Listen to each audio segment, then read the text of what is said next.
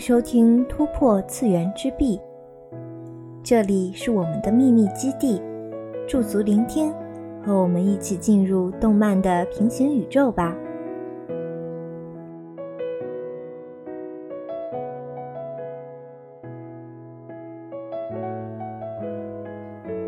期中季过后，主播终于有时间把落下的十月新番来补一补了。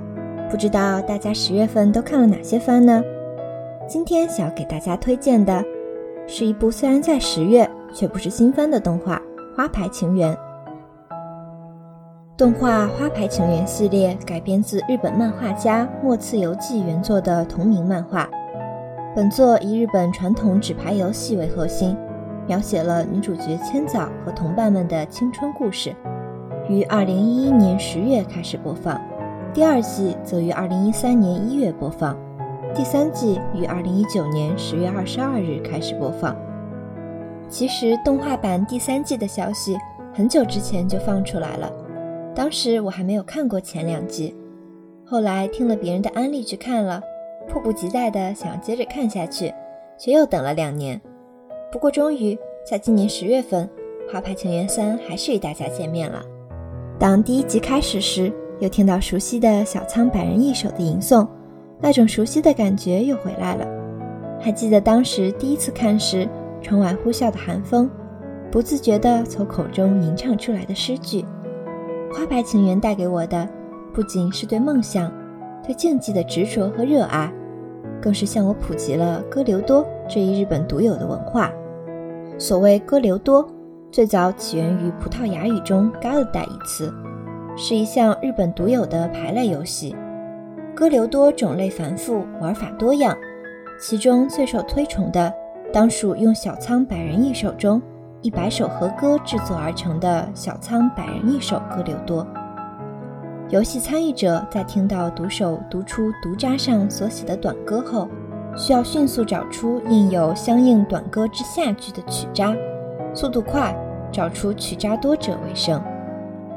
对战的两人在一百张牌中各取二十五张，在自己的阵地中摆成三排，面向自己自由摆放，己方范围称为自阵，对方的则称为敌阵。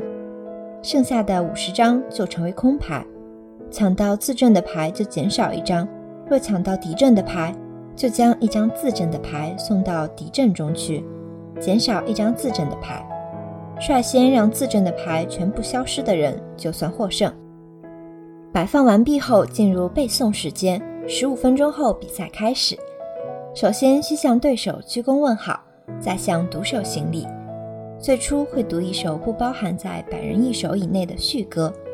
全日本歌留多协会使用的序歌为：花开南波金。寒冬必修颜，今春满地糖，花开香芬芳，并将序歌的下句重复一遍。隔一秒后，正式朗诵第一首和歌的上句。如果牌阵上有念到的纸牌，最先接触到那张牌的人获得此牌。如果两人完全同时接触到牌，那么牌在谁的牌阵里，就归谁所有。除此之外，还有误触等等多种规则，在此就不多赘述了。动画故事中也围绕着这些规则有不同的故事和人物的冲突与成长。花牌情缘的故事主要围绕女主人公铃濑千早、男主人公真岛太一和绵谷心展开。心在小学时转入千早和太一所在的小学，并将两人带入歌留多的世界。新由于祖父是歌牌勇士名人的缘故，从小就在歌牌方面展示出了过人的天赋。太一自小聪慧，是传说中别人家的孩子。浅早一开始是个没什么梦想也没什么追求的平凡小女孩，直到在新的介绍下进入歌牌的世界，便一下子迷上了，成为了一个堂堂正正的歌牌白痴。在日语中的意思是。除了歌牌，其他一切都不在他的世界里。星在小学毕业后回到老家，但三人相信，在歌牌的比赛中，终有一天会相遇。时间会转到高中，千早和太一在同一所高中创办了歌牌部，又招纳进了三名新部员。以五人的阵容参战高中全国大赛，核心三人在赛场上相遇。在一场场比赛中，作者刻画了一个个生动的人物形象。每一所参赛高校，每一支队伍，每一位选手，都在属于自己的天地中挥洒着对歌牌的激情。当属于自己的绝字念出时，必须抢到那张牌的信念，流淌在每一个分镜中。快速的出手传达的既是竞技的专注与速度，抑扬顿挫的读牌中，却也包含着日本文化的礼让与温和。要说日本动画中最不缺少的就是热血的少年运动番了，从足球小将到灌篮高手，从棒球英豪到排球少年，每一个年代都有着属于他们的热血回忆。花牌情缘相似却又不同。女主人公千早对于歌牌一股脑扑进去的执着，是每一部少年漫画的定番。但歌牌这项竞技项目所独有的节奏，又为整部番增添了一种别样的日本风情。这样成功的漫画作品，当然也逃不过被真人化的命运。二零一六年，由广濑丝丝、野村周平、新田真剑佑等人主演的《花牌情缘》上映。就主演阵容来说，算是融合了近年来话题度较高的新生代演员，可以一看。当然，剧中话题度居高不下的还有主人公三人之间可能发展出的爱情线。太一对千早的爱慕自不多提，但千早对新的感情，却不知是在歌牌方面的崇拜，还是恋爱的感情。毕竟，一个歌牌白痴还是想不明白这种事情的，所以惨还是太一惨啊！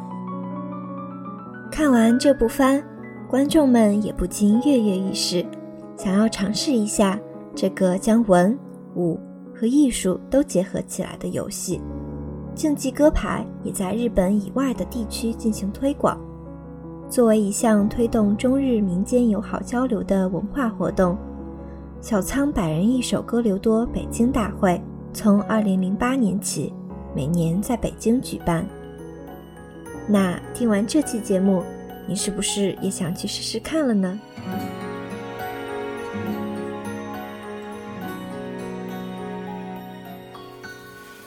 茜色に染まって草坂道。足を止めて佇むそんな日はここにいない。